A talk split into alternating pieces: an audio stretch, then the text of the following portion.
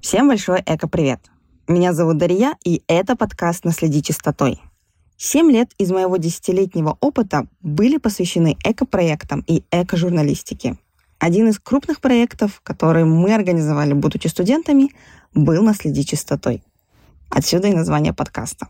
Я делаю подкаст для того, чтобы люди поняли, дом — это не бетонная или кирпичная коробка, это наша с вами планета. Дом нужно содержать в чистоте, и здесь нужно соблюдать порядок. Мой подкаст об экологии сознания и тела.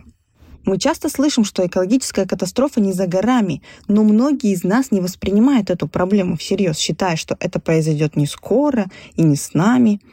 Но однако я не буду вас пугать страшилками. Нет.